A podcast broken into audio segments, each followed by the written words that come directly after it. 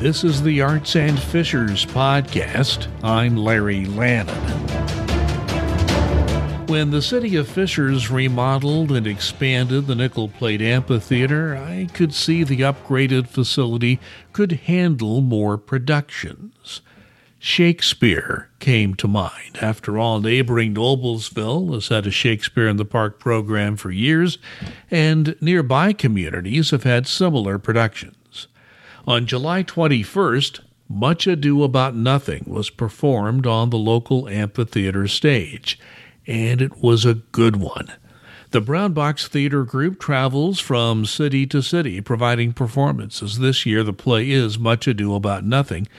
I give director Kyler Toston credit for putting his own touch on the timeless tale of love and treachery, one of Shakespeare's best works for the stage. I won't go into the story much because many of you are likely already familiar with it.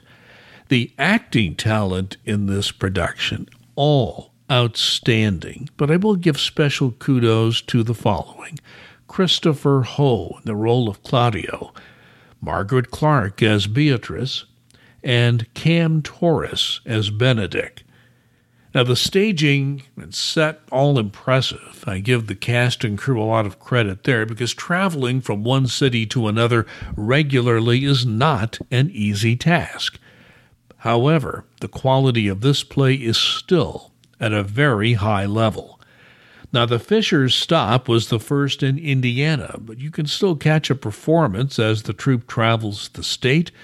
The schedule is brutal. Okay, July 21st was Fishers.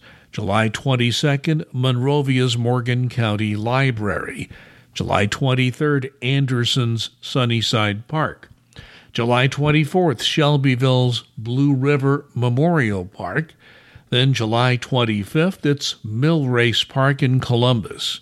Take a few days off, and then they end the month of July in Richmond, Rushville, and Plainfield. Should be noted, the Brown Box Theater receives 70% of its financial support from contributions. Donations can be made through their website, brownboxtheatre.org, spell theater with the TRE at the end. And it should be noted that there's no charge whenever they produce a play and show it at any local location. My compliments to the Fishers Park and Recreation Department that made the decision to bring the Brown Box Theater Group to our amphitheater. Based on the audience response, the local crowd loved this production. I give the Brown Box Theater production of Much Ado About Nothing a B plus grade.